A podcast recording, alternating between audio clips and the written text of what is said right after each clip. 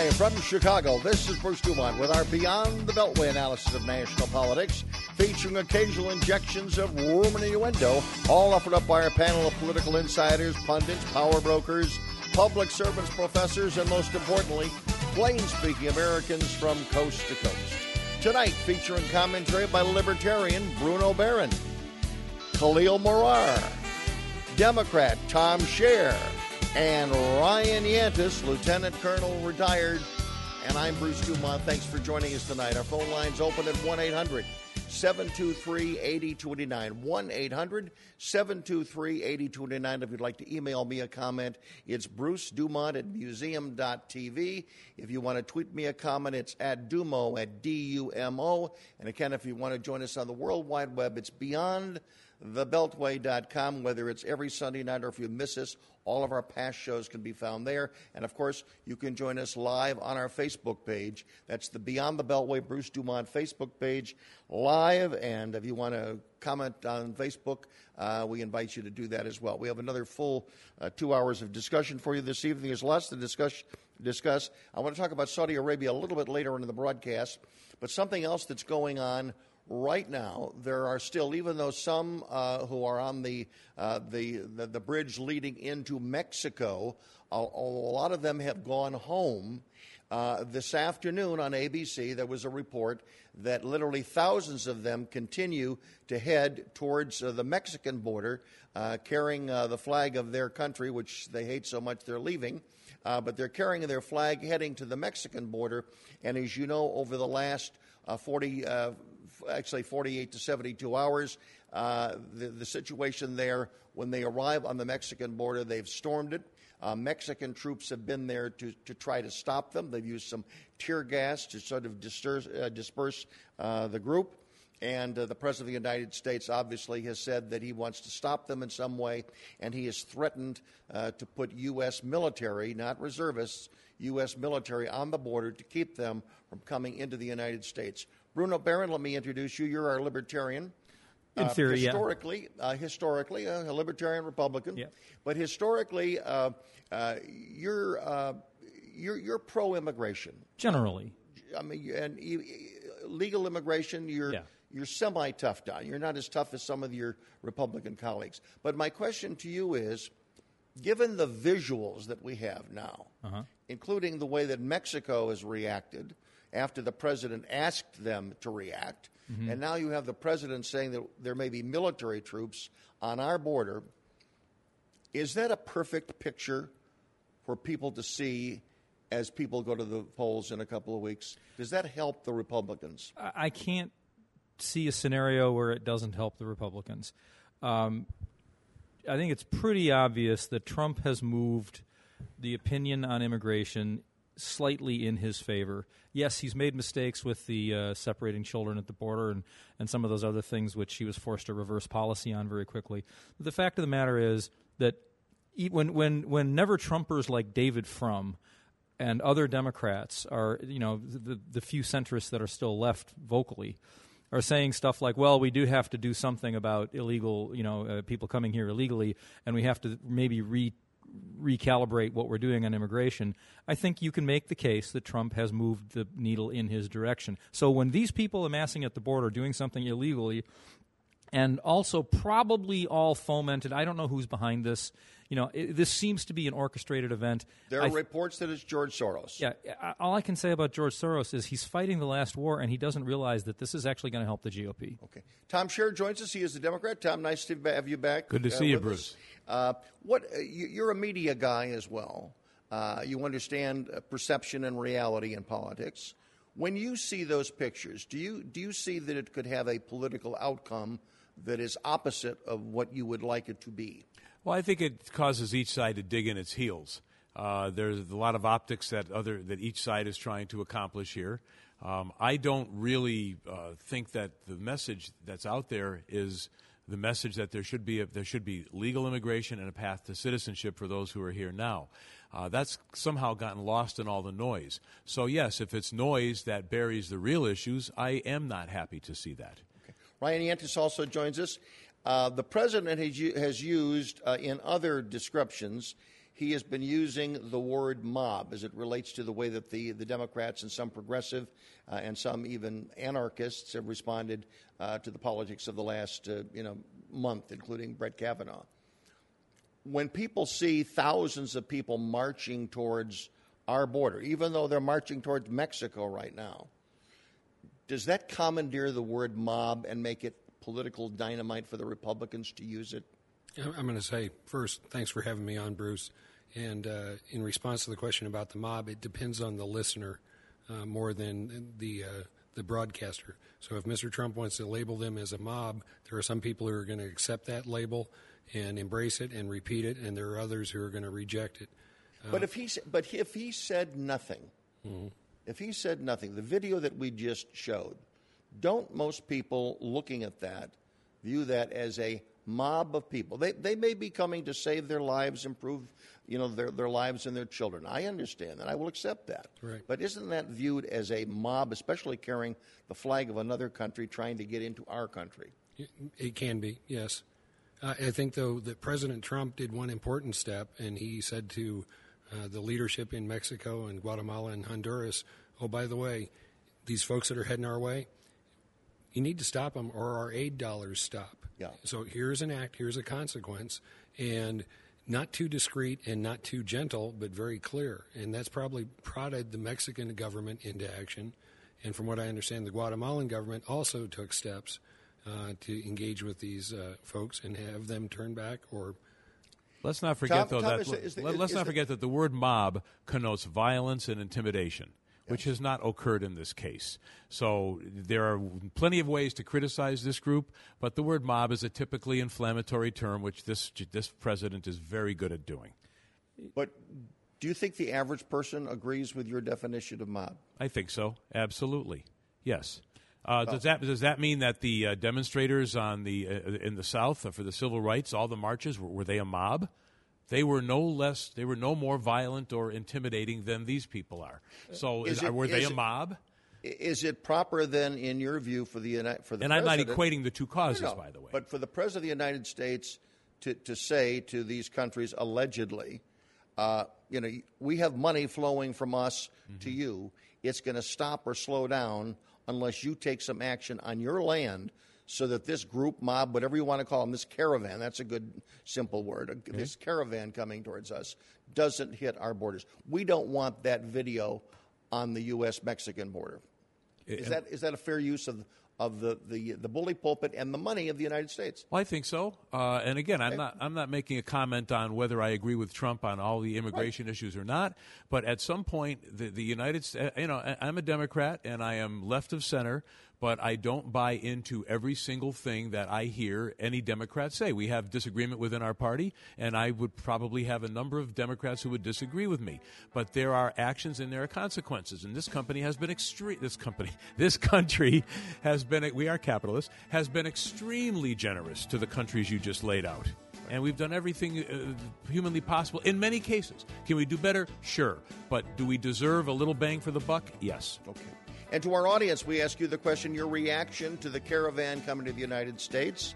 And again, would you favor placing U.S. troops on the border if necessary? Yes or no? I'm Bruce Dumont, 1 800 723 7200. Are you planning for the day when you can retire to your dream home in Palm Springs, California? A day surrounded by spectacular scenery, golf courses, a rich cultural life, and great dining? If you are, you'll need a guide, someone who knows where to look, an experienced broker, someone who knows the desert communities of Southern California and all they have to offer. That person is Brian Beard, who's been making dreams come true for over 13 years, selling over $100 million in real estate, including celebrity and architecturally significant homes to the rich and famous, and more importantly, to people just like you.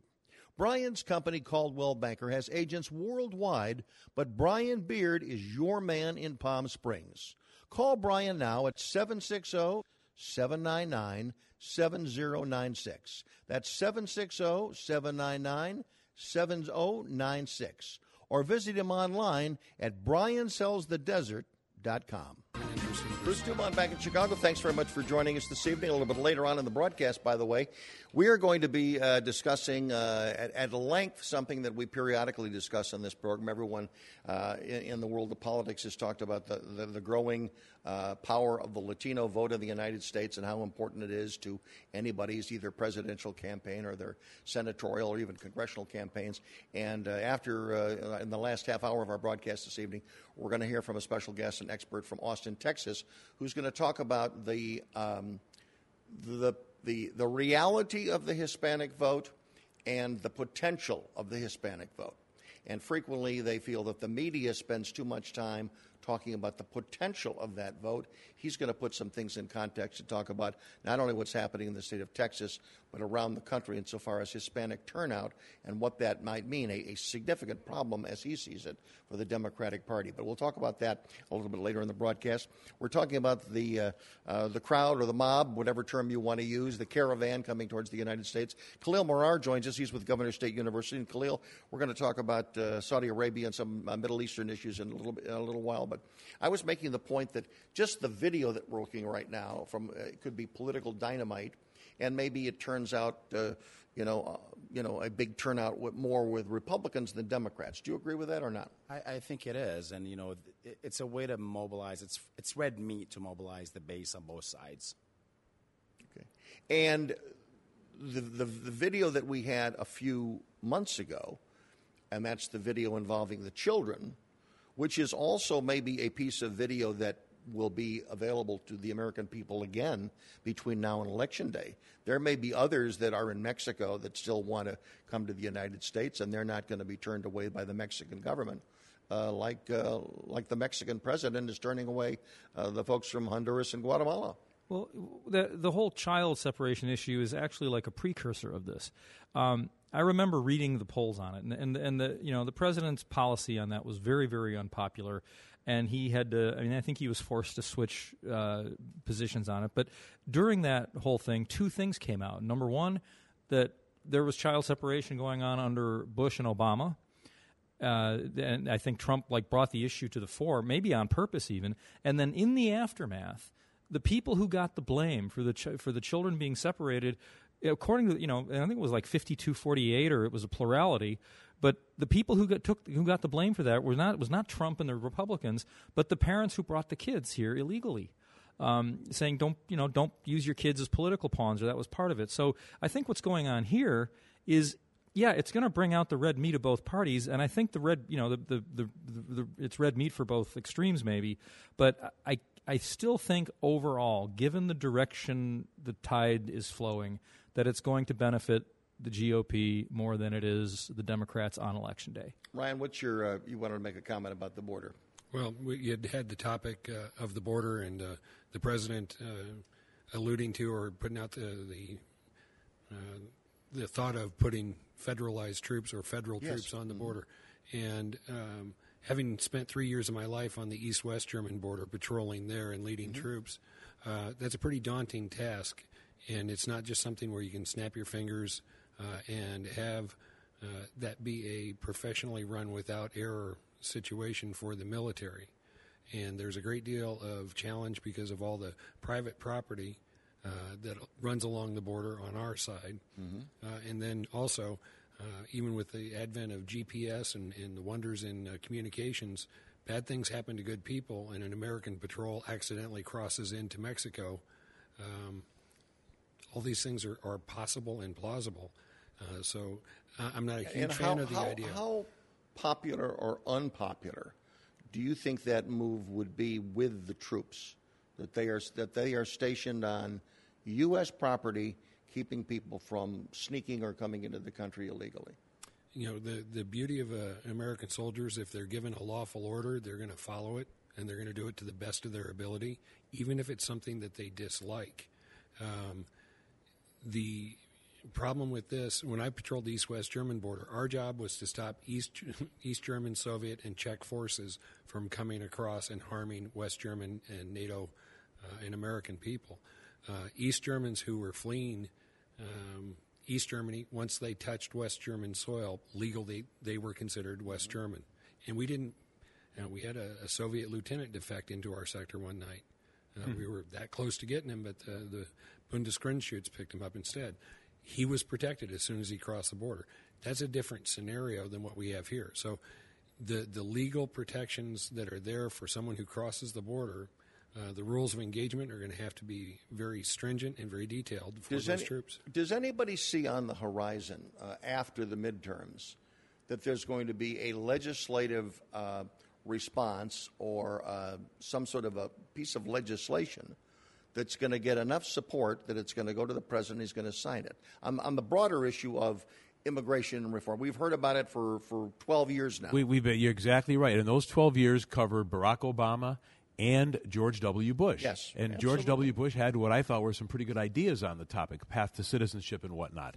Uh, I don't think we're going to have anything meaningful proposed because it's a it's a buzz issue for uh, the the Trump campaign and the the right wing Republican Party, and it is a rallying cry for the extremely progressive Democrats who see this as as uh, a hill worth dying on. But when, when the president said that he was going to go, he, he went a lot. For, now we're going to separate out the immigration issue, illegal immigration issue, uh, from the uh, the Dreamers issue, because on the Dreamers issue, the White House was apparently ready to go.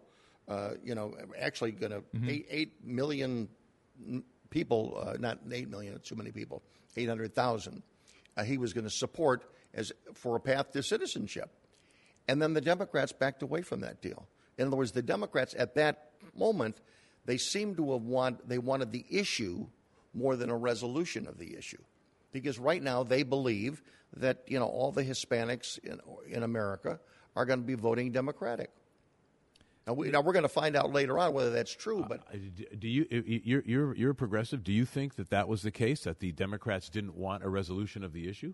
No, of course they want a resolution of the issue, but when you're talking about hordes and, and caravans and, and you're showing these pictures of, of, of humanity flooding into the United States of America, I don't think the issue is even being couched right to begin with. Um, as I said earlier, it is red meat. Um, it's going to be used uh, in order to appeal to a certain constituency that, frankly, doesn't really want these migrants in the United States of America. Um, and as an immigrant myself, I'm all too familiar with that sentiment. and you and you do you, do you think those are only Republicans? No, no, it, it, it's it's by.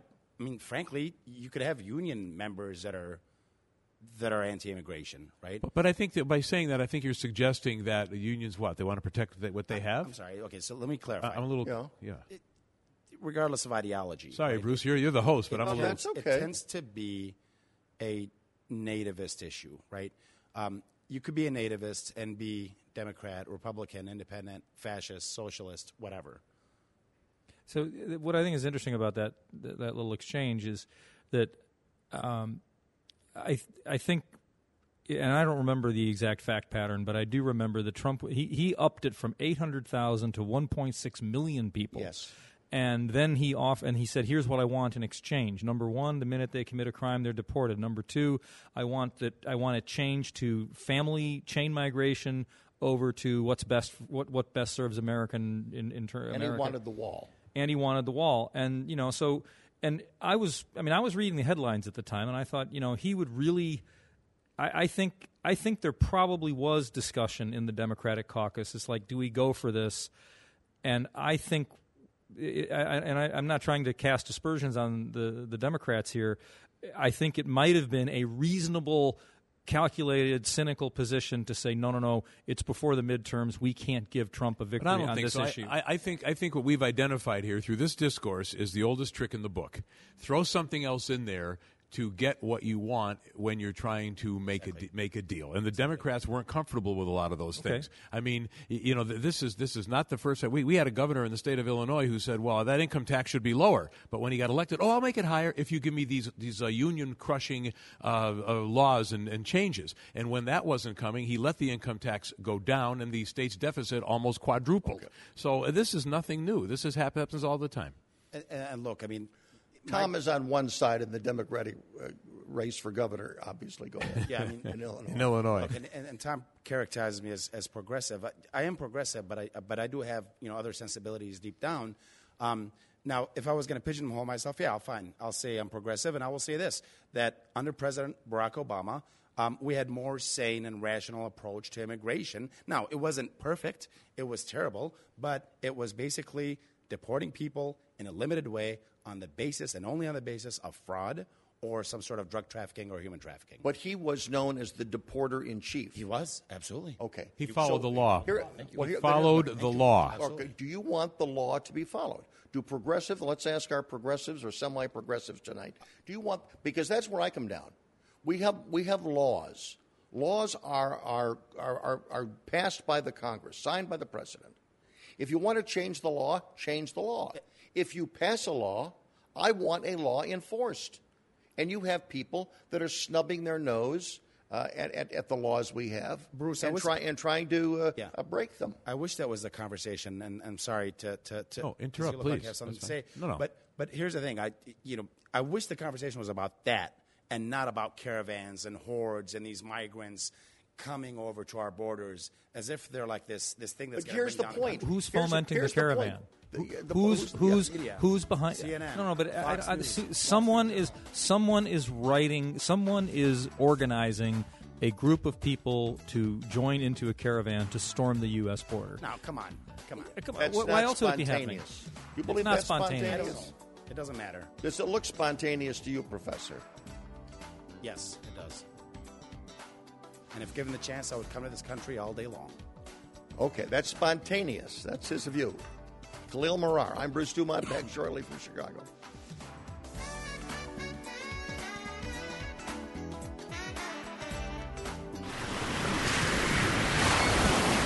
Everyone loves vacationing in Florida. So why not experience it as it was meant to be? Where turquoise Gulf waters meet tranquil island beaches. Feel the powder soft sand between your toes. Revel in a glorious island sunset. Shop the boutiques of a seaside village. Ride horseback along tranquil waters. This is Bradenton Anna Maria Island, Longboat Key. Real, authentic Florida, where you can discover an intimate downtown and sip cappuccino at a sidewalk cafe. Catch fresh fish for dinner. Even tour a working winery. Just minutes from all the rest Florida has to offer. Bradenton Anna Maria Island, Longboat Key. Plan your visit online at BradentonGulfIslands.com. That's BradentonGulfIslands.com. Bruce Dumont back. Uh, we're getting a response on uh, uh, Twitter and uh, Facebook. And my question to you is uh, uh, the picture that we've seen. We've seen the group, the mob, the caravan breaking down fences trying to get into Mexico. Does a mob break down fences, or does a caravan, or do a group of people break down fences? Who breaks down fences? Well, I earlier said that to characterize it as a mob, there has to be violence or intimidation, which has not occurred in this case. I didn't see that footage. Stipulating that what you said is accurate, then I can see how some people, not I, would accept the term mob. That's called destruction of property. That's illegal in most countries that I know of. At this particular moment, it looks like Which, by the way, the civil rights marchers didn't do. Anyway, It looks like at the moment that Mexico is doing what we've asked them to do by stopping people coming into their countries. And we've heard people on this show for the last five years talk about the difference between the way Mexico treats people trying to sneak into their country. And by the way, if they're seeking asylum, they should seek asylum in Mexico. If they're from That's the- Guatemala if they're from Honduras. Guatemala, from they're from Honduras, Mexico is where they should seek asylum. So the question should be asked: Why isn't Mexico see, giving them asylum? Why do they have to walk another 17? The people that are on that bridge, according to the ABC reporter who was there today, they have to walk another 1,700 miles to get to the U.S. border. So what's happening to them in Mexico? Mexico is not America. I mean, th- there's people worldwide that want to come to the United States of America. How many They- of them? They cherish our value. Billions. Billions, Bruce. And when and, and, and, and when do we say enough is enough? What's the magic number, Khalil? I don't know, but I- I do know oh. that, that we've always been a country of immigrants and that somewhere the, along the line we have to balance our values with our interests. If, if the country, quote unquote, is full, right, then so be it. We have to follow the law, whatever the law is. Okay, well, As you said earlier, pass a law. But, but again, the, the, the point is now is that too many people are trying to come to the country not through the asylum process. yes. These these people allegedly are asylum seekers. Allegedly, can't s- so why we can we could call them refugees. But the point is, the the the first time they put their foot into Mexico, Mexico should be the country that that either gives them asylum or not, or they turn their back and let, let them walk 1,700 miles, and we have this chaos. And I can use certainly chaos. Yeah. We have this chaos on our borders. and do we and and do we as a country want that? Do we want to accept that? Do we want to accept the people that are trying to get in here legally, illegally, or through asylum? Who do we want?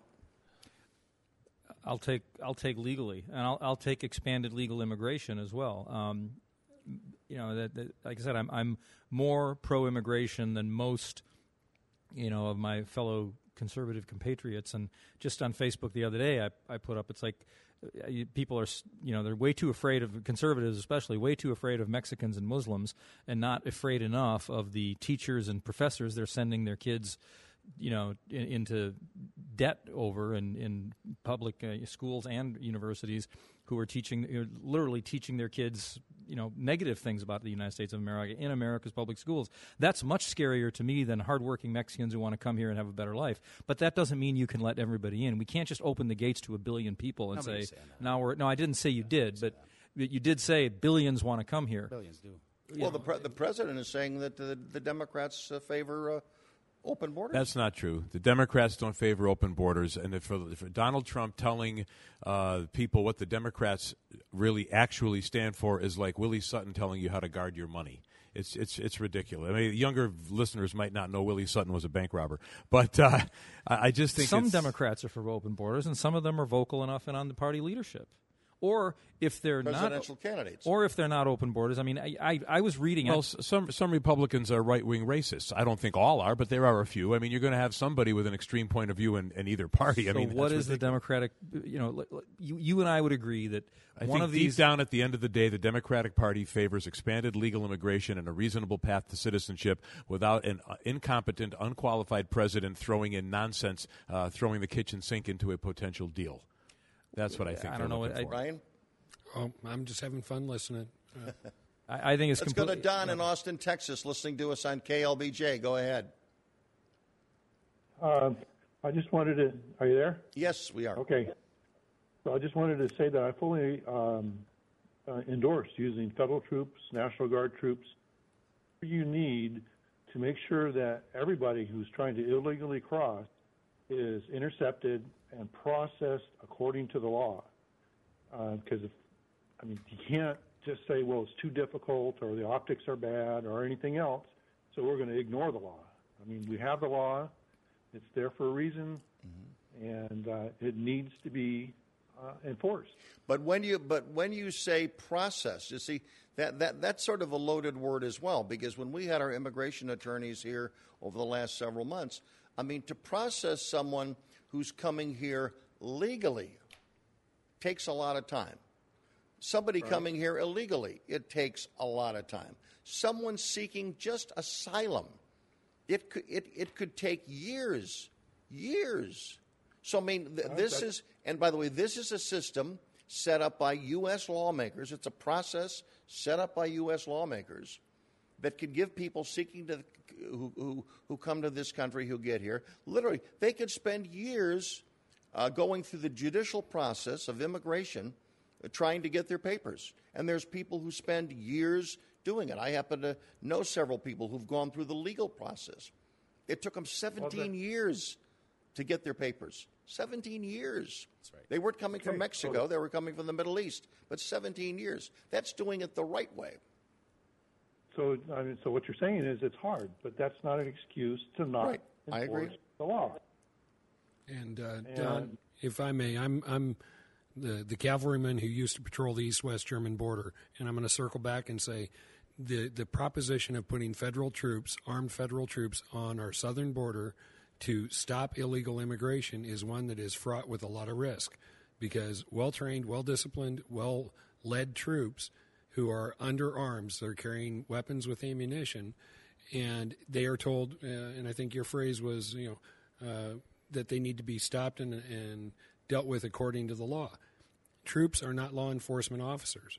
Uh, border control, ICE, and local, state, and uh, regional law enforcement are law enforcement officers. Uh, the federal troops are better if Mexico decided to make an armed uh, foray into Texas Well- to stop that. But But Ryan, I mean, you know, the, the average person listening to, to that comment would say, okay, we have a military. We, spay, we spend hundreds of millions of dollars a year for a military. We have something that is viewed by some Americans, some Americans, as an invasion of our, of our, of our sovereign land.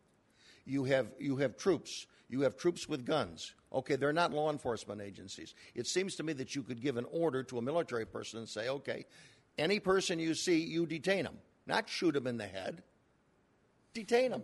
which which and can put be them, in a, put them in a detention center where the process takes place because there's, there's, there's thousands of miles All right, so in that border. ar- articulate out the rules of engagement and the standards of conduct that go along with it, and the legal protections for those soldiers. Because if, forgive me, Well, the Khalil, you come at me at the the border. Let me let me knows that. finish.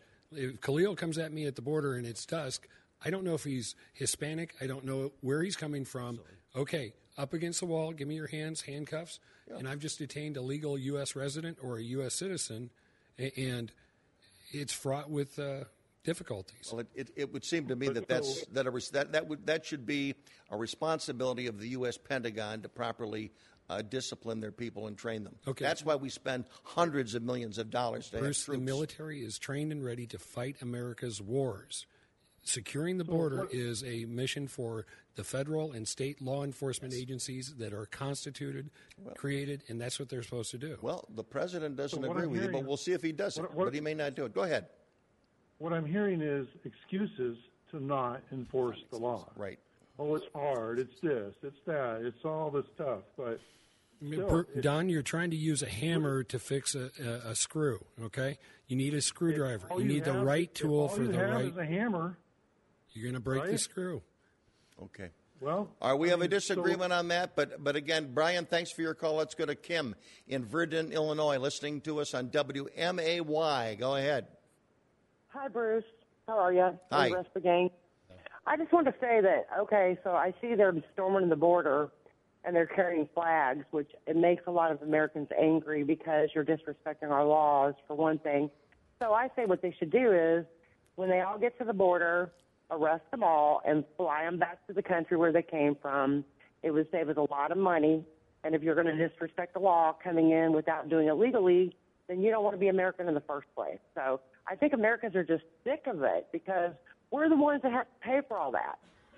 Tom Shaer? I think the optics of troops stopping people at the border can benefit, will only benefit the conservatives and those who do not favor expanded immigration or um, a reasonable path to citizenship for those who are already here. It'll only help the hawks. It won't help the doves. It's a bad scene, and I'm not.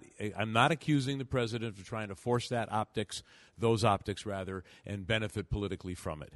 Um, I'm, I'm simply saying you might disagree with me. Two Democrats might disagree. All I'm saying is that that's a bad picture and the, the negativity will be cast on those who, such as myself or such as Khalil, who defend immigration. It might even be cast on a gentleman who is taking a somewhat moderate but uh, you know reasonable, uh, uh, progressive of some sort of view. It- Don't, it- don't call anything I say progressive. yeah. Okay. Well, I'm trying. I'm trying Hey, well, but, but Go ahead, progressive Kim. means progress. Okay. Kim, Kim's got a follow up. Yeah. Go ahead, Kim.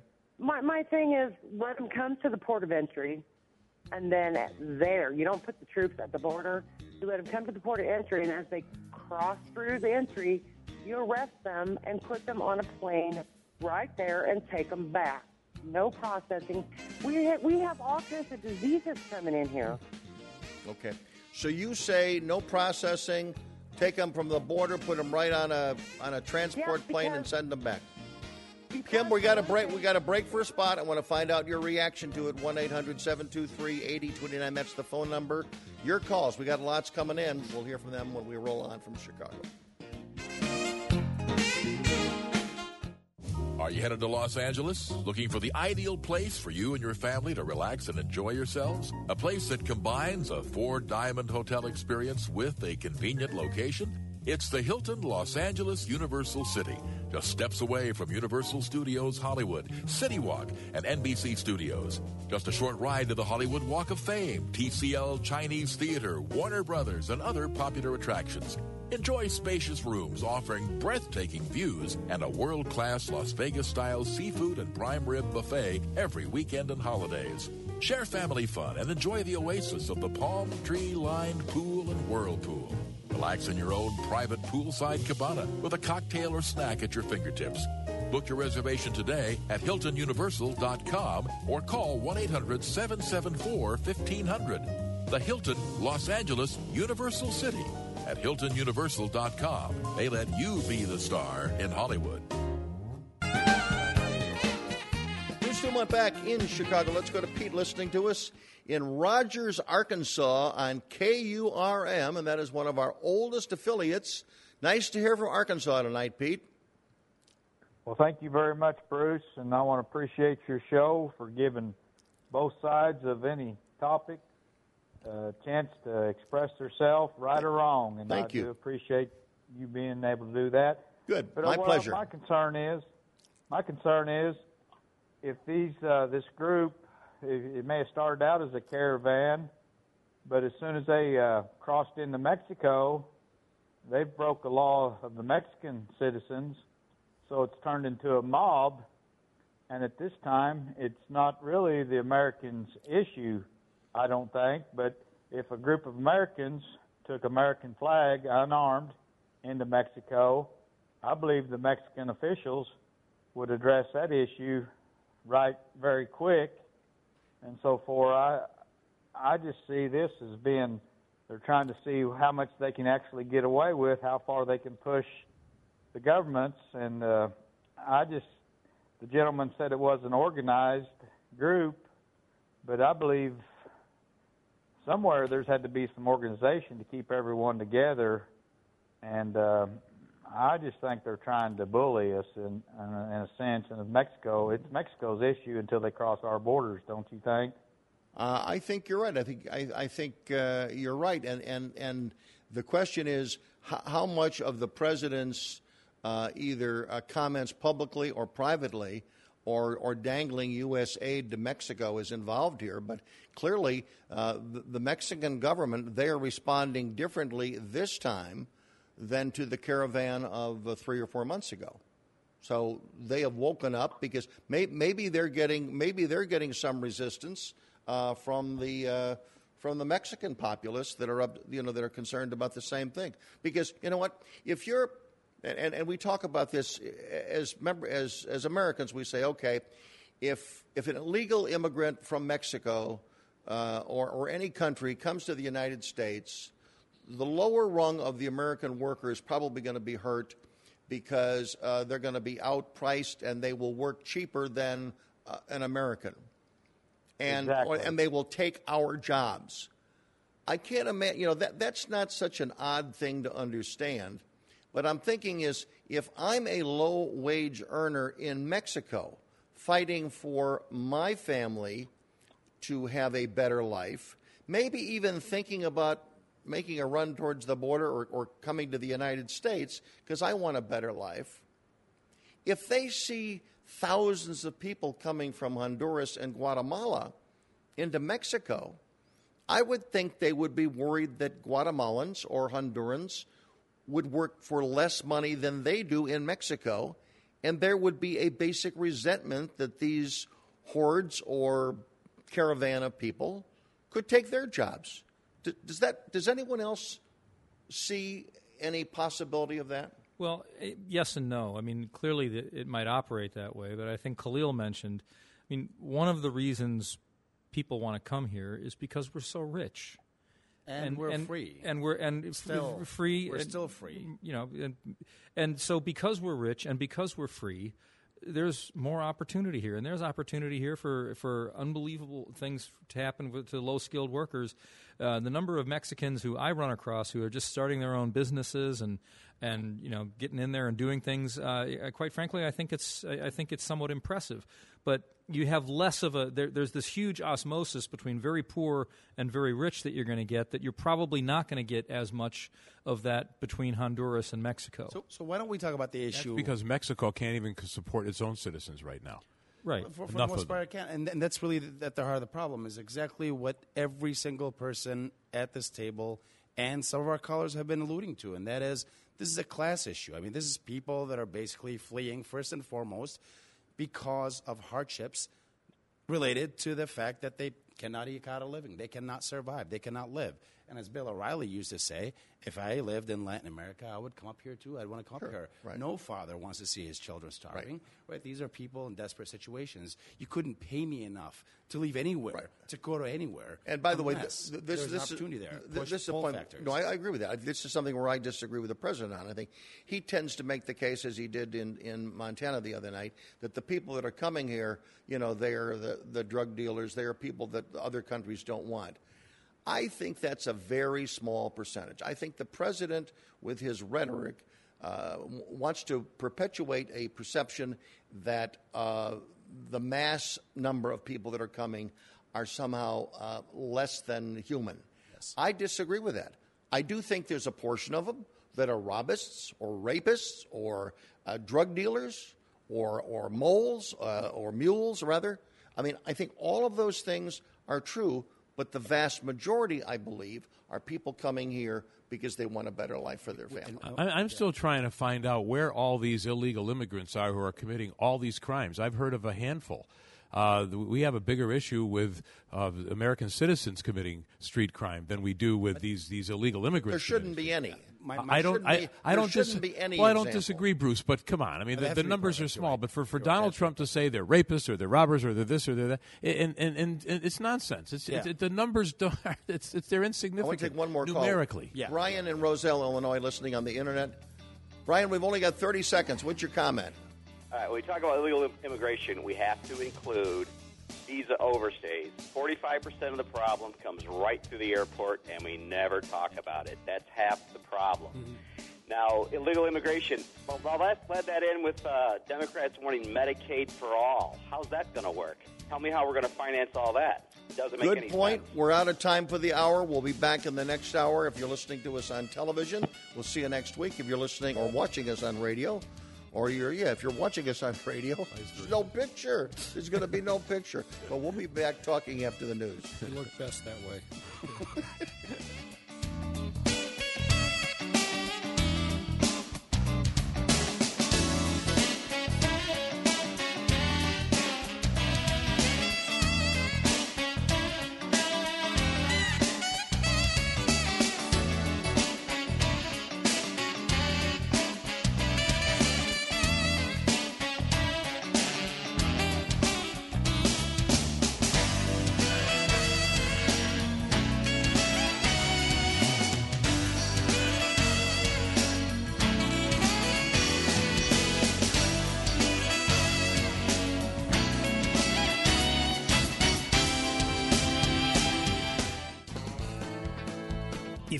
hard enough, go off the beaten track far enough, you'll find an America teeming with the unusual, the odd, the downright strange.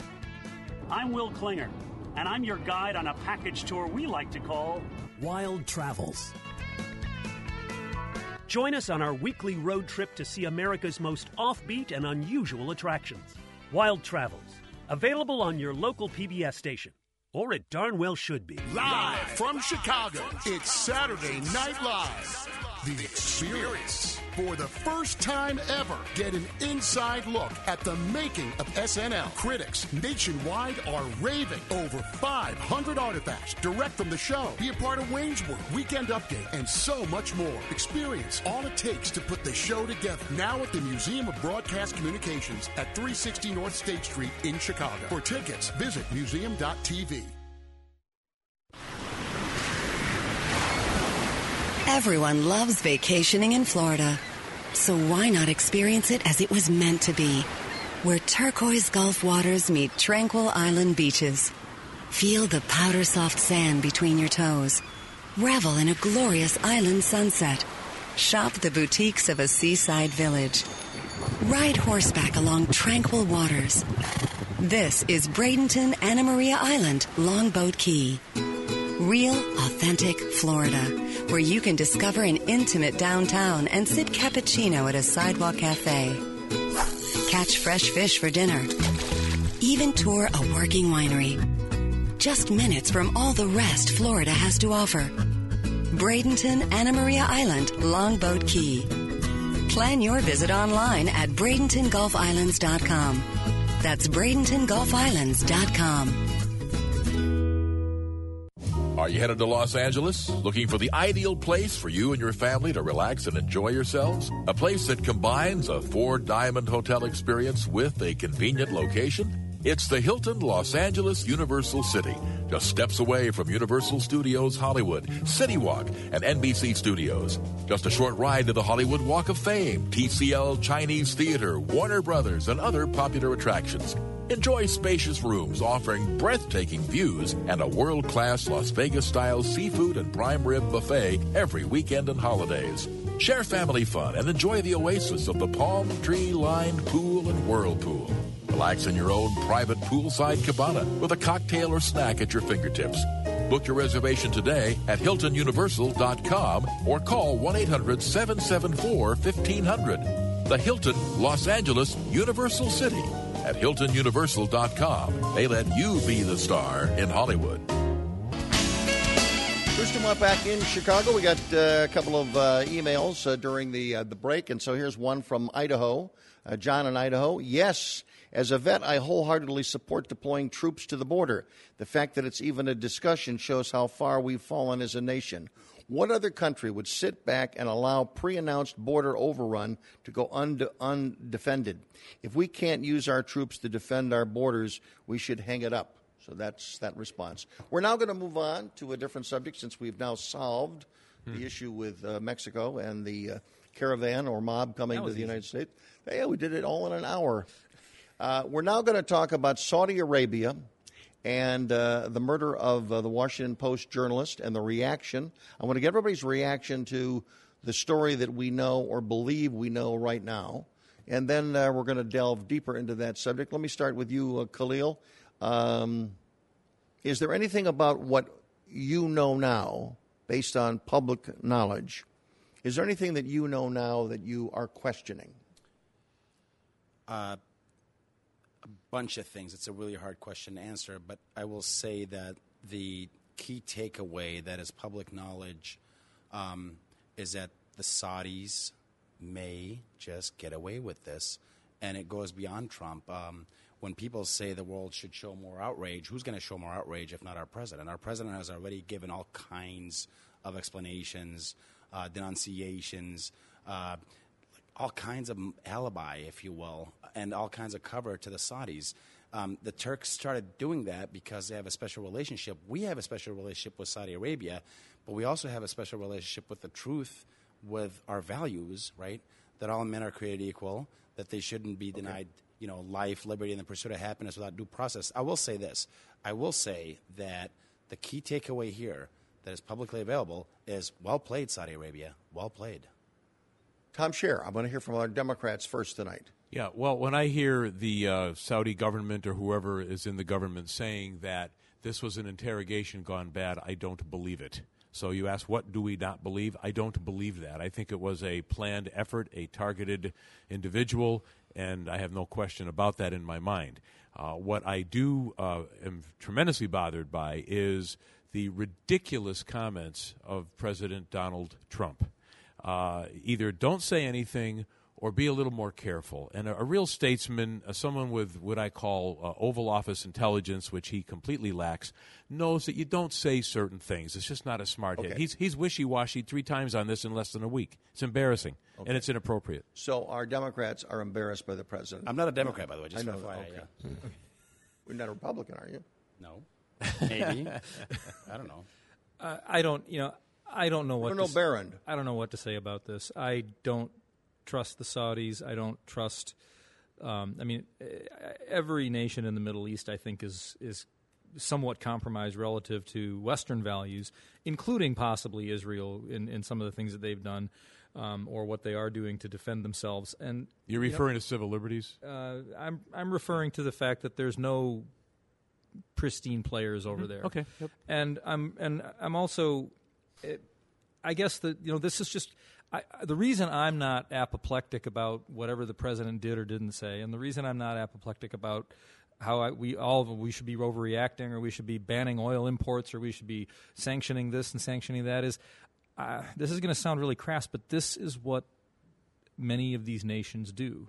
And I don't know the internal Saudi politics. I would love to hear about the internal Saudi politics that may have given rise to this. And and the other thing too is like why why I mean if if you don't like the guy, why not just take him out and why hack him to pieces in, in a in a in a, in a um, embassy? Ryan Antis, your response. Hi, Bruce. Glad to weigh in on this, and I agree with a lot that's been said. The dynamics between Saudi Arabia and Turkey uh, within the construct of the former Ottoman Empire, and dial back hundred years ago, the Ottoman Empire was real. The Kingdom of Saud didn't even exist. It, they were the people out. But what about desert. now? What's happening now, But now, Turkey and Saudi Arabia are two dominant players within uh, the Arab Crescent, within that, that region, and they both have objectives. It's and problematic. they don't like each other. That's right. And it's problematic how Turkey suddenly is having audio from inside the the Saudi consulate. That's kind of a no no. But the Saudi brand, the Saudi reputation has suffered m- immensely already, and it's going to continue. And it's not a clean government with transparency. They are very thin skinned, even more so than our, our president. And this is a bad act by bad actors and is a wake up call. Now, last thing Khashoggi's last article, last uh, opinion piece, uh, is very well written and very well thought out. And he's talking about the lack of freedom, the lack of opportunity in the Arab Crescent, and that there is only one government that has its people being free, and that's Tunisia. And, and it's really worth the time to read. Go back and, and take a look at that. I want to uh, I want to offer an alternative possibility here. Okay, I'm not defending Saudi Arabia in any way. I want to I want to say that out front. But you've got the king's son, and he's now he's the guy in charge. Okay, he's got a lot of power. He's the guy over the last several years is trying to, I'll use an American term, liberalize life in Saudi Arabia. He's letting women drive. He's building theme parks. He's trying to give more Western influence in a nation that has very strong uh, Muslim uh, tenets to it. So he's out there. I can't imagine that everybody in Saudi Arabia likes what he's doing. And I would assume, like, whenever there's lots of power, whether it's his brothers, whether it's p- his political enemies, there's a lot of people that would like to kill him or destroy him. Does everybody agree with that possibility? We're just dealing with possibilities now. I, So- I've, okay. Heard the theory, and it So the, doesn't. theor- the, the theory, the theory, just to to go through, is that this guy was uh, Khashoggi was killed in a very heavy-handed way. He was killed inside the embassy of Saudi Arabia, in a country that has, if they don't have as many cameras as we do in the United States, they got cameras everywhere. I mean, it's a heavily, heavily engaged uh, intelligence agencies that, that have been involved in Turkey for a long time. Not only 10 years ago, but, you know, 10 minutes Do you think ago. this was done to harm the prince politically? I'm I'm I'm looking that as an option. Okay, this is so obvious that it's him.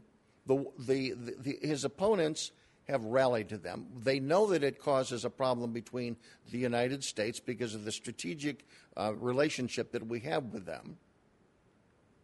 They they also know that Saudi Arabia is is trying to at least to some extent make some peace with the Israelis. So he's doing a lot of things that a lot of people in that part of the world don't like. And so, for something as heavy handed as this to happen, and that everybody gravitates and points the finger at that guy, I'm wondering if there isn't somebody somewhere who created a conspiracy to murder this guy in a very heavy handed way, come up with a scenario that nobody believes. And the reality is, everybody's looking at one guy, and nobody's taking into consideration that, you know what? There might be some kind of a conspiracy involved here to, to, to, to divert the real perpetrator of the crime. And whenever power is at stake in his, history worldwide, there frequently are conspiracies that try to kill off the king. This might be one of those. Are you planning for the day when you can retire to your dream home in Palm Springs, California? A day surrounded by spectacular scenery, golf courses, a rich cultural life, and great dining? If you are, you'll need a guide, someone who knows where to look, an experienced broker, someone who knows the desert communities of Southern California and all they have to offer.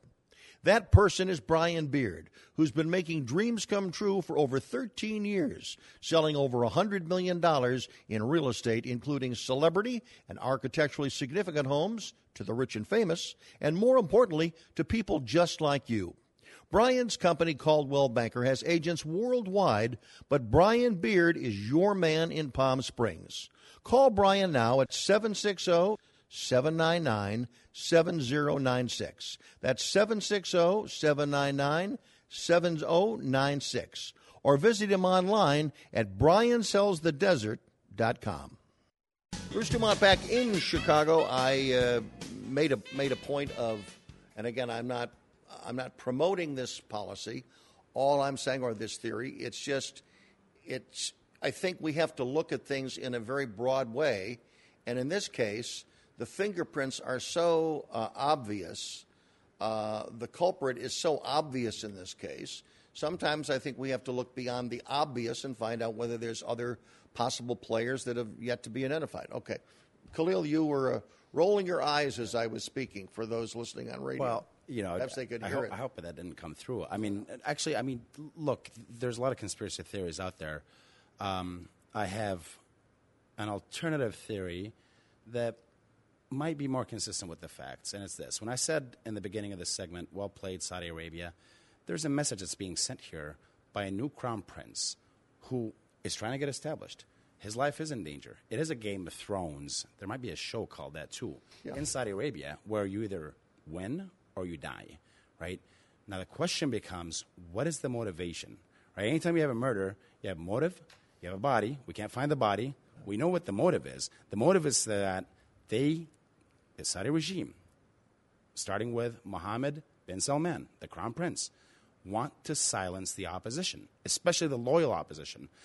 They did all kinds, gave all kinds of sentences, prison sentences, to royals that were locked up for a while in a Four Seasons hotel. They wanted to make sure that that message that Ryan is talking about, that Ryan is seconding, that Khashoggi was giving, and that is we need to push this further. We need to take liberalism to its natural conclusion. We need to have more rights. We need to have a state that respects the, the rights of its citizens. I mean, But founding why, father but why do you? But, but I'm going to come back. Why do you come back? And then I'm going to go to get, get everybody's reaction to this. Why do you come back and do it in such a ham-handed way? I mean, there certainly To had send to a be message. Well, I don't think. But you can send a message in, in other ways Oh, that no. would be less specific than Oh, that. no. I No, mean, you and, and what about involving what about involving it uh, with the Turks? I don't think they thought the Can't do that. Turks would expose them so effectively. Actually, they did. They Oh, did. of course they did. Look, if we're talking Well, about they'd be pretty conspiracy now, all, all bets are off, right? I mean, the truth is, you have you have a Turkish leader, Erdogan, who wants to silence journalists as well, right? So the fact that he would come forward with this impeccably, right, and the fact that we would have an American minister, by the way, who I don't say this. I don't say this sarcastically. I'm not being sarcastic. I think I'm a little naive, but I get it now. I hear what you're saying. Uh, the uh, Turks want to uh, silence the opposition as much as the Saudis do. Well, it's it's also Motive. it, it is possible. Like one of the things I read, and I don't know what all this means, but apparently they've taken the crown prince and put him in the back seat, and the, now the king is back in on, on the forefront, and he's firing some people. That happened today, or at least that was Yeah. reported today. He's he's fired this guy. He's fired that guy. He's sent the crown prince to the woodshed. Um, you know, and so, and again, that could all be for show. I think it's fair to say that no one, you know, maybe some of our CIA people, uh, because we all know they're super competent and never, never make a mistake.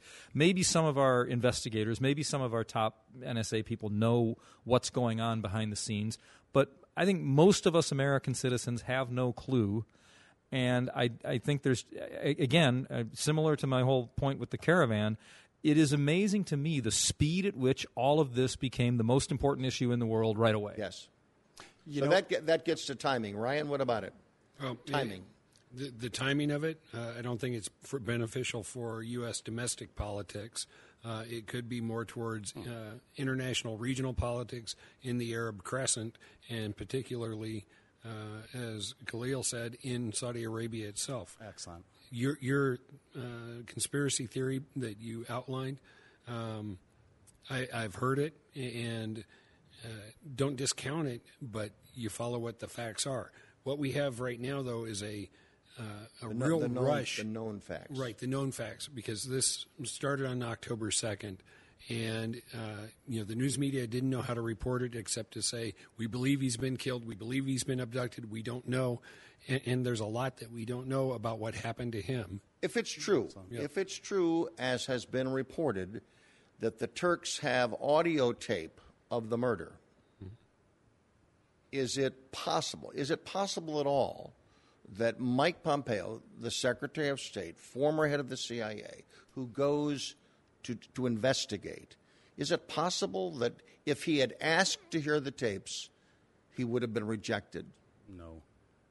Does anybody believe that that Pompeo, Pompeo has heard these tapes? No, I don't believe he has. You don't think he has? believe he has. I So, wouldn't so know what he told the president was totally based on conversations that he had with Saudi officials and, and the family, and and and it's And not heard Turkish any, officials. and, and yes, Turkish A- officials. and again, this is a government, Saudi Arabia, which has changed its story three or four times already. Yes, it has. And this is the Turkish government that, until recently, uh, had its nose very much out of joint with the United States and Saudi Arabia. Right. And th- there are a lot of conflicting national motives and actors in this. Um, we may So- never know the truth. We may never know the truth. And so the big question now is with what we know based on reporting, because the intelligence information, intelligence information has not yet come out, you have the President of the United States being somewhat of a, of a Lone Ranger out there, saying that you know it could have been somebody else. He said it's really bad, and we're going to get to the end. We're going to get to the bottom of it. Yeah. So he, he is responding not in a way that a lot of Americans and certainly the journal, journalists of the world would like him to respond, but he's responded. He's the president that we have, whether you like him or not. That's what he said.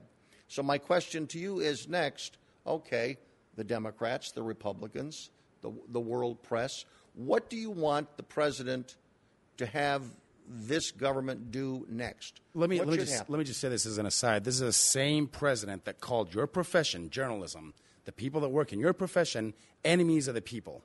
That's who we're depending on to basically fairly adjudicate the truth. I think Never you've mind made American your interests. case brilliantly tonight that you despise President Trump. I don't despise the man. Well, I, but you I have do. nothing against him. But you do. I- You've I been don't on the, know you, him. you, you, let's just you despise President Trump. You keep coming back to don't despise bashing Trump. I asked you a specific question, Professor. What do we do next? I love my president. Don't look at the rear I don't like mirror. the look man. in the forward mirror and tell us what you see. I don't, I don't like if the I man could. going off the deep end. Well, and But, I, wait a minute. I want to ask the professor to give me a specific. Look in the look in the front of the mirror. What do you want to do? Look in the front. Look forward. What do you Call want? it, call it what it is. Which is what? You have a state that murdered a person that was highly critical of that state. Call it what it is. or here- here's, are- here's a better idea. So what does he do? The president, president, the president goes on the air and says that. Then what? Yeah. Especially two weeks or three weeks after you call them enemies of the people again and again, the journalists, right? At least pretend as if you have a conflict of interest here, as if as if you can't really talk about journalists anywhere in the world now that you've Saudi Arabia did not commit a crime against the United States. Yes, it did. It committed a crime against what we stand for.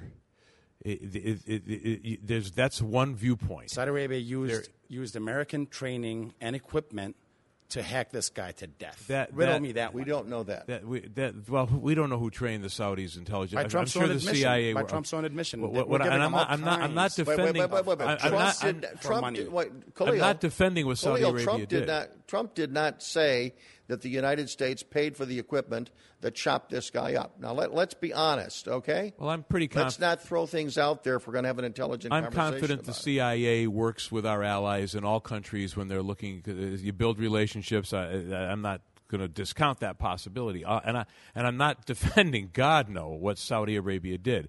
I'm simply saying there are certain ways to proceed. This was done. This is what you do. Do you recall Here's your my question. Do you recall your diplomats? Folks, do I'm you, asking a simple question. Do you recall your what, Tom? That's what I'm saying. You're giving I'm me back. You're giving me background story. What do we do No, no. next? Okay, next. Re- recall your diplomats. Recall your diplomats. Okay, Uh, reduce reduce foreign aid and all those things you do jeopardizes the flow of oil. It's a de- it's a very delicate balance. Is it worth it? I would. I think I a case. Let's a- hear from the Republicans. a What do we case do, can- guys? I think a case can be made that it is worth it under the right circumstances, and we don't know what the circumstance. We, yes, we're reasonably sure that elements of the Saudi leadership had one of their own citizens killed in the Saudi embassy of a foreign country. We're reasonably sure of that, and that is that is worth denunciation. Um, beyond that, uh, I you know, do you cancel the arms deal? Do you uh, do you do something that might interrupt the flow of oil? Um, you know, I think it's it's very easy for people to pound their chest and say yes, we should do all that, and it's also very easy for people to say. Um, you know, well, let's keep a cooler head about this and see what's happening. So I don't pretend to know the answer. I would, I think that the world right now is unstable enough that we don't need to foment more instability. I don't know what the right the specific answer is. And the one group that we haven't talked about and their potential for action is Congress. And within Congress, both houses, uh, there is fairly significant bipartisan engagement uh, that they are unhappy with the, what they've seen happen by actors from Saudi Arabia in the consulate of their country in Turkey. They want explanations and they want actions to be taken. So, Mr. Trump's the president, he's not the dictator. He has to work with the other branches of government. But back to Tom's point, there wasn't a violation of U.S. law. We had a uh, foreign national, Mr. Khashoggi, who was in his own consulate in Turkey, and he was dealt with badly by uh, the people or the Saudi government. Um, they have to answer in their own way as well. Um, we also don't know what the UN may do. Germany announced to they're ask a quick suspending. How much influence does Saudi Arabia have in Congress, Khalil? uh, a, a great a great deal. I, I, I wrote the book on the topic, Arab Lobby, U.S. Foreign Policy. Um, a great deal only insofar as it comes to Saudi interests, not when it comes to Arab Americans. Both sides? Uh, you give to both sides? Both sides. When you say both sides, you mean Republicans Democrats and and Democrats. Republicans? Yes, yes, yes, absolutely. So it's a bipartisan, bipartisan persuasion Lobbyists effort for a love long time. bipartisanship. I'm Bruce Dumont, back shortly from Chicago. When we come back, we're going to talk about the Hispanic vote. How strong is it, really?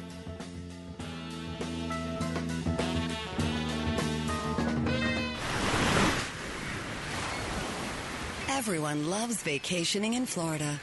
So why not experience it as it was meant to be? Where turquoise Gulf waters meet tranquil island beaches. Feel the powder soft sand between your toes. Revel in a glorious island sunset. Shop the boutiques of a seaside village. Ride horseback along tranquil waters. This is Bradenton Anna Maria Island, Longboat Key. Real, authentic Florida, where you can discover an intimate downtown and sip cappuccino at a sidewalk cafe. Catch fresh fish for dinner. Even tour a working winery. Just minutes from all the rest Florida has to offer. Bradenton Anna Maria Island, Longboat Key. Plan your visit online at BradentonGulfIslands.com. That's BradentonGulfIslands.com. Bruce Dumont back in Chicago. Thanks very much for joining us. We're going to uh, take a moment out from uh, our discussions of uh, the issues of the uh, Guatemalans and the Hondurans coming towards uh, the Mexican border and ultimately to the United States, and also uh, what's happening in the uh, Middle East, specifically what the United States is going to do in retaliation or in response to the murder of the, the Washington Post journalist, Mr. Khashoggi. And uh, I doubt very much whether either of those issues will be resolved by next week, so we'll pick up the discussion. But uh, this past weekend, one of the things we've talked about on this program for a long time, uh, obviously, is the, the growing uh, Hispanic vote in the United States. Uh, the numerous reports about uh, that it's the fastest growing population in the United States, and, and uh, a number of Mexicans and, and, and people from, from Central America who are coming to the country uh, who are uh, citizens of the United, United States, uh, how they're being registered and how they're being organized. Uh, primarily, we hear how they're being organized by the Democrats. and then uh, we hear how they're uh, uh, being also uh, uh, attempted to be organized by the Republicans as well. Well, this past week, NBC News, uh, which sends me things periodically, they sent out a story questioning the reality and the potential and the and the potency of the Hispanic vote.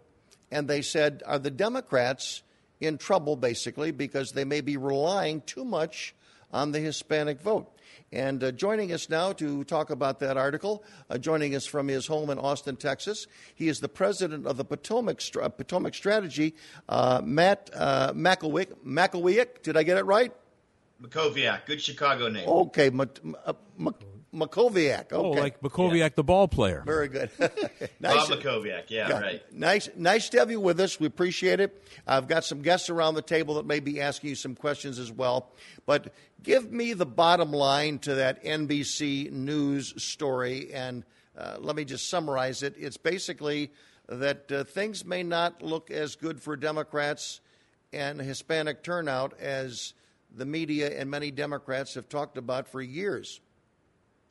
Yeah, it's a great question, Bruce. It's great to be with you. And I think that the central, one of the central questions that's going to determine which direction the midterms go in just what 15 days from now is whether those minority voters that have been reliably Democratic uh, in recent elections, whether they're going to vote based on the economy or whether they're going to vote based on immigration. Um, you know, Republicans obviously want them to vote on the economy. Hispanic unemployment is at a record low since the data has been kept. Same for African Americans. We have historically uh, low unemployment. I think it's 3.2% nationally. It's lower in some states. Uh, very high consumer confidence, high investment. All those things are very positive. And that has, as I said, affected those uh, voter subgroups. I think on the other side, uh, particularly as it relates to Hispanics, I think Democrats want Hispanics to be thinking about the family separation policy that the Trump administration had in place for a period of weeks.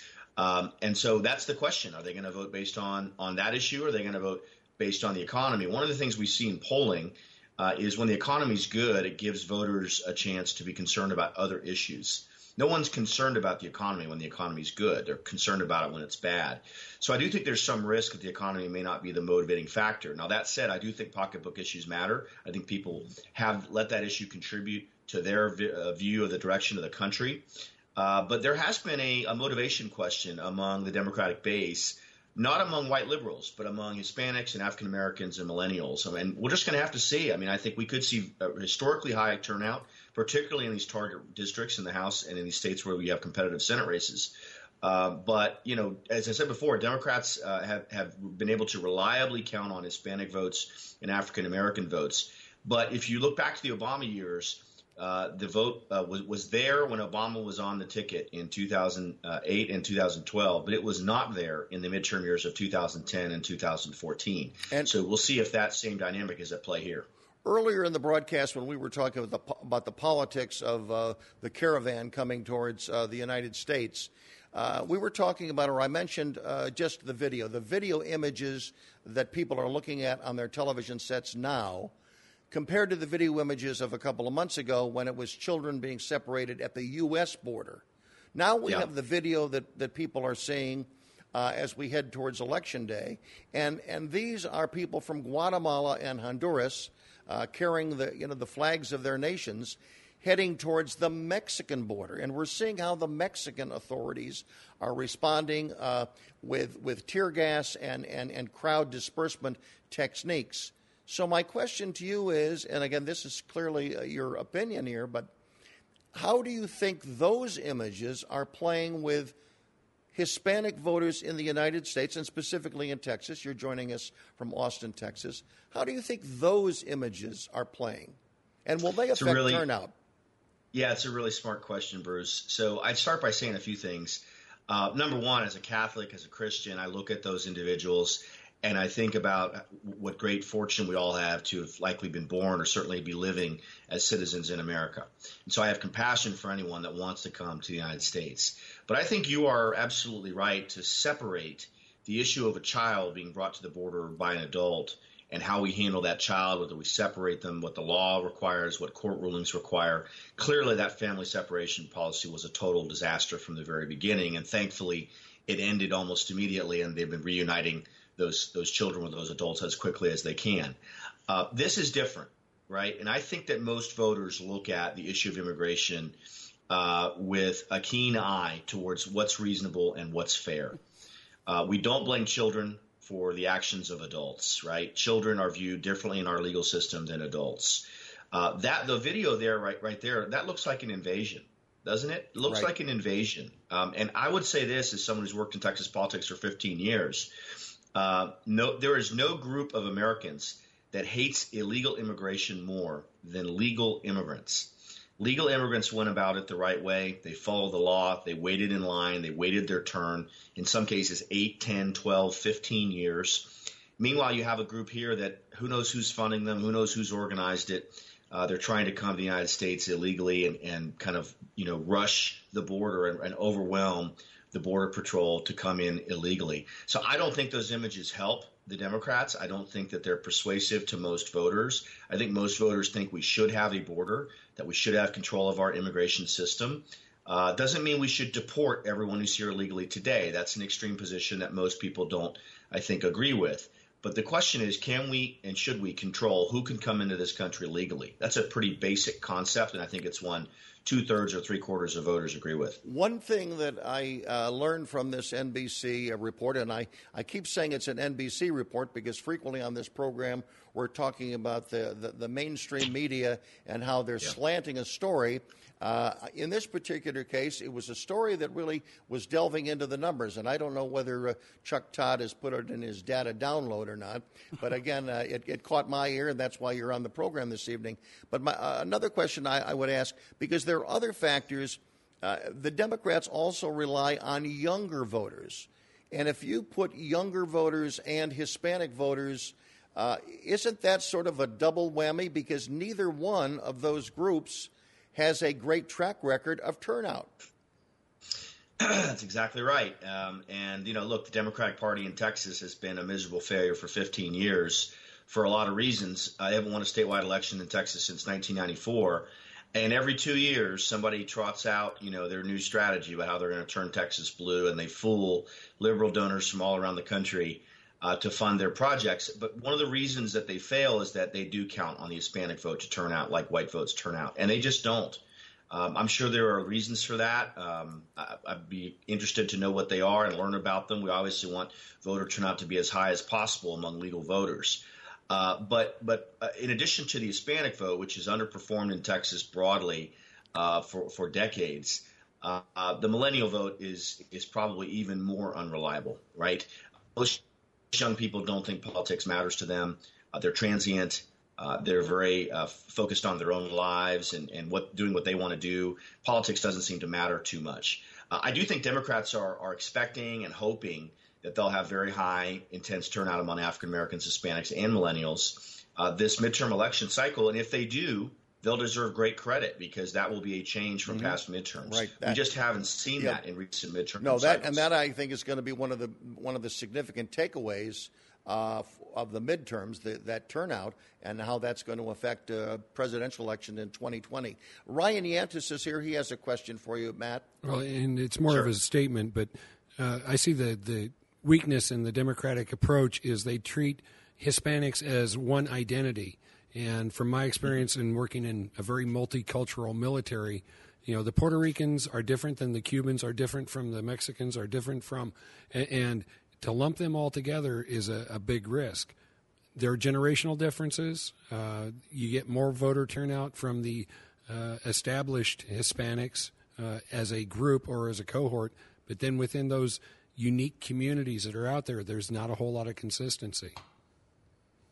Good. That's a good point, and and certainly if you look at South Florida, um, you know that point is is uh, is well taken in, in, an area of the country like South Florida, where uh, you know issues related to Cuba have been very hot politically for decades, uh, and certainly no one would compare a you know Mexican citizen uh, who who either legally or illegally immigrated to Texas and consider them to be as a uh, you know, an immigrant from Cuba who came to Florida, right? They're very different, very different life experience, very different views. I think the one thing we can say about the Hispanic community is that uh, they are, are, socially conservative, broadly speaking. They're disproportionately Catholic. Um, they are disproportionately pro-life. Um, they're disproportionately interested in legal immigration and in, in, describe Hispanics as future Republicans. And we got to we got to get to a place where we can win a higher percentage of Hispanic votes. We got a little dropout on your signal, but again, uh, if you can stick with us, we want to do another segment, if that's okay with you. Sure. Uh, we're talking with uh, Matt Mackowiak, and he is a uh, with a company called Potomac Strategy, and he's talking about not only Texas politics but also uh, what is happening with the Hispanic vote and whether or not they're going to be the, uh, the they could be the big surprise. They're either going to be a disappointing surprise to Democrats or they're going to be a very positive surprise to Republicans. We'll continue our conversation when we continue from Chicago. Are you headed to Los Angeles? Looking for the ideal place for you and your family to relax and enjoy yourselves? A place that combines a four diamond hotel experience with a convenient location? It's the Hilton Los Angeles Universal City, just steps away from Universal Studios Hollywood, City Walk, and NBC Studios. Just a short ride to the Hollywood Walk of Fame, TCL Chinese Theater, Warner Brothers, and other popular attractions. Enjoy spacious rooms offering breathtaking views and a world class Las Vegas style seafood and prime rib buffet every weekend and holidays. Share family fun and enjoy the oasis of the palm tree lined pool and whirlpool. Relax in your own private poolside cabana with a cocktail or snack at your fingertips. Book your reservation today at HiltonUniversal.com or call 1 800 774 1500. The Hilton Los Angeles Universal City at HiltonUniversal.com. They let you be the star in Hollywood. Bruce Dumont, we're back in Chicago on Beyond the Beltway from coast to coast and border to border every Sunday night. Nice to have you with us. And to all of our listeners at KLBJ, we've got one of your uh, locals on tonight. And uh, he is Matt Mackowiak, and he is the president of the Potomac Strategy. And uh, I've got some uh, guests here who have a question for you. But, Matt, I, I want to ask sort of the, the $64 political question at the moment. The, the Democrats and, and their supporters in the national news media have been uh, deifying uh, Beto O'Rourke and my question to you is uh, because in that NBC article that, that you were referenced, uh, which is how you and I got together, uh, it talked about concerns that they have that these constituency groups of Hispanics and young people that Beto O'Rourke is, is basically putting his campaign on, he's betting his campaign on it, uh, that he and his campaign are worried about the turnout. Yeah, that's right. Um, and, you know, Beto has created enormous enthusiasm among white liberals in Texas and really white liberals around the country, which is why he's raised an astounding $60 million this cycle. Uh, but we ha- I have definitely been hearing chatter over the past three or four months about the lack of enthusiasm among Hispanic Democrats, among African American Democrats uh, in Texas. I don't know if that's because he was unknown to a lot of those leaders, having just served in Congress for three terms uh, out in El Paso. I don't know if it's an identity politics issue. The, the Democrats like to play identity politics in a way Republicans don't. Uh, but I do think it's part of the reason why he went pretty pretty far to the to the left. I think in terms of using some racial uh, political language in ways that I think really limited his political appeal broadly to the state. Um, if you look at you know using the phrase Jim Crow to describe uh, the, you know police activity in Texas. Uh, that's something that the Cruz campaign has seized on actively and aggressively. If you look at his viral video about the national anthem, uh, that's you know a fundamental misunderstanding about where Texas is on that issue. There's a reason the first NFL team that said their players would not be kneeling during the NFL anthem is the Dallas Cowboys. I don't think anyone would presume the Dallas Cowboys don't understand Texas. So I think Beto may have overcorrected a bit in terms of some of that uh, lack of enthusiasm among Hispanic and, and, African American voters by going a little bit too far too fast, mm-hmm. and it created a real opportunity for Cruz that he seized on with law enforcement leaders and and certainly in the two televised debates that have been held. He also has announced that uh, that he opposes uh, ICE and would like to abolish ICE, or at least picking up on some comments that have been made by other national Democrats. Um, how does that issue uh, that would seem to me would be another issue that might appeal to Hispanics, but do Hispanics in Texas do they want ICE abolished? No, I mean Beto's done an amazing job of identifying 30% issues with Texas voters, uh, seizing them, owning them, and then not relenting. And he does it over and over and over again. He's done it on impeaching Trump. That's a 30% issue in Texas. He's done it on expressing an openness to abolishing ICE. He's done it on sanctuary cities, which he supports. He's done it on $32 trillion Medicare for all proposal. You go down the list. Um, so again, if, if he was trying to sort of use a dog whistle to Hispanic voters to try to create enthusiasm, that's a strategy. Um, we'll see if it works. I suspect it won't work. Uh, but but no, ICE is popular uh, because in Texas, broadly speaking, I mean, if you take out the urban areas where you have large concentrations of minority Democratic voters, uh, in I'd say 249 out of 254 counties in the state of Texas, you have probably pretty high job approval for what the work that ICE does in trying to shut down human trafficking, uh, trying to prevent narcotics trafficking, trying to just basically enforce our laws, which unfortunately is something the Democrats don't appear very to be very interested in. So. I, am puzzled. I've never believed Beto was going to win this race. I actually don't think it's going to be that close at the end of the day. He's never had a path to victory. He's never seemed to understand the math in Texas. He's never moved to the middle in any meaningful way. That's going to come uh, a shock. I, I, just don't understand. Matt, that's going to come to be a real shock to the Democrats who've been on this show for the last three weeks, saying that he's going to be pull the pull the upset. So we'll we'll save the tape of their prediction and invite him back after the election. But let me ask one question. One thing that came out of this article was Texas has the, the, the lowest voter turnout of any na- of any country of any state rather in the country. Yeah, we do have very low, very low uh, turnout, and I don't. There probably are reasons for that as well. Uh, it's probably a complex picture. Um, I think part of the reason is that our race, our elections have just not been competitive for a very long time. As I said earlier, Democrats haven't won a statewide election since 1994. Their candidate for governor uh, has been such a disaster that she's going to lose by 20 to 25 percent to our well, city it's governor. Not, it's, it's not just Texas. I mean, nationally, for the 2014 midterms, Hispanic turnout nationally was only 27 percent.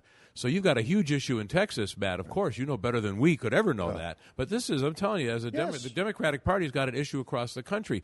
This is a, this is within the Hispanic community. The community has to take responsibility for yeah. its own abdication, yeah. abdication of its responsibility to exercise its constitutional right yeah. to vote. And that was and that was the point of the NBC News article. I mean, they used Texas and the as, other, as just one example and, and the because there's problems in Arizona, there's right. problems all over the country uh, where uh, there doesn't appear to be uh, the type, even the type of voter registration is not. And, and Bruno, the, Bruno Behrend has a question for you. Uh, uh, Matt, go ahead. Matt, Bruno. you, you had mentioned this earlier, and you kind of stole the thunder by, by bringing this up, but um, you did mention that Hispanics are, you know, they're very hardworking, they're socially conservative, they're aspirational.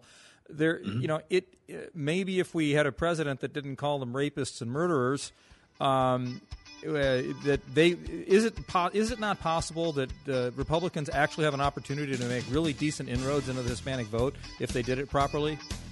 Absolutely, absolutely, uh, they do, and we have to be far more careful how we talk about Hispanic Americans. Uh, at times, some of our Republican leaders have used language that has been unhelpful.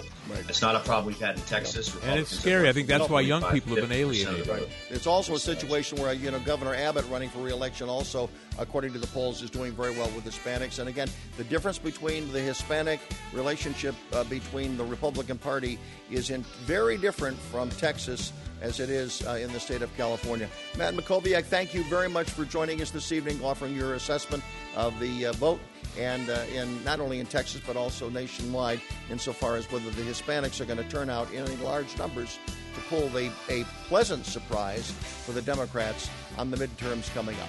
Thanks to our Take guests care. for joining us this evening. I'm Bruce Dumont. Our thanks to the ever popular Fritz Goldman and Dan Dorpan and Sam Greenberg for their assistance in this production of Jenny B Productions. I'm Bruce Dumont. Good night from Chicago.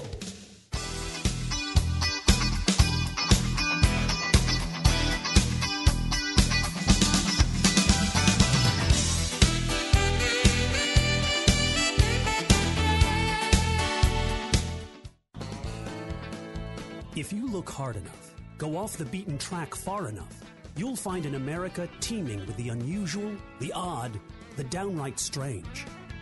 I'm Will Klinger, and I'm your guide on a package tour we like to call Wild Travels. Join us on our weekly road trip to see America's most offbeat and unusual attractions. Wild Travels, available on your local PBS station or it darn well should be. Live from Chicago, it's Saturday Night Live. The Experience. For the first time ever, get an inside look at the making of SNL. Critics nationwide are raving over 500 artifacts direct from the show. Be a part of Wayne's World, Weekend Update, and so much more. Experience all it takes to put the show together. Now at the Museum of Broadcast Communications at 360 North State Street in Chicago. For tickets, visit museum.tv. Everyone loves vacationing in Florida. So why not experience it as it was meant to be? Where turquoise Gulf waters meet tranquil island beaches. Feel the powder soft sand between your toes. Revel in a glorious island sunset. Shop the boutiques of a seaside village. Ride horseback along tranquil waters. This is Bradenton Anna Maria Island, Longboat Key. Real, authentic Florida, where you can discover an intimate downtown and sip cappuccino at a sidewalk cafe. Catch fresh fish for dinner. Even tour a working winery. Just minutes from all the rest Florida has to offer. Bradenton Anna Maria Island, Longboat Key. Plan your visit online at BradentonGulfIslands.com. That's BradentonGulfIslands.com. Are you headed to Los Angeles? Looking for the ideal place for you and your family to relax and enjoy yourselves? A place that combines a four diamond hotel experience with a convenient location? It's the Hilton Los Angeles Universal City, just steps away from Universal Studios Hollywood, City Walk, and NBC Studios. Just a short ride to the Hollywood Walk of Fame, TCL Chinese Theater, Warner Brothers, and other popular attractions. Enjoy spacious rooms offering breathtaking views and a world class Las Vegas style seafood and prime rib buffet every weekend and holidays. Share family fun and enjoy the oasis of the palm tree lined pool and whirlpool. Relax in your own private poolside cabana with a cocktail or snack at your fingertips. Book your reservation today at HiltonUniversal.com or call 1 800 774 1500. The Hilton Los Angeles Universal City at HiltonUniversal.com. They let you be the star in Hollywood.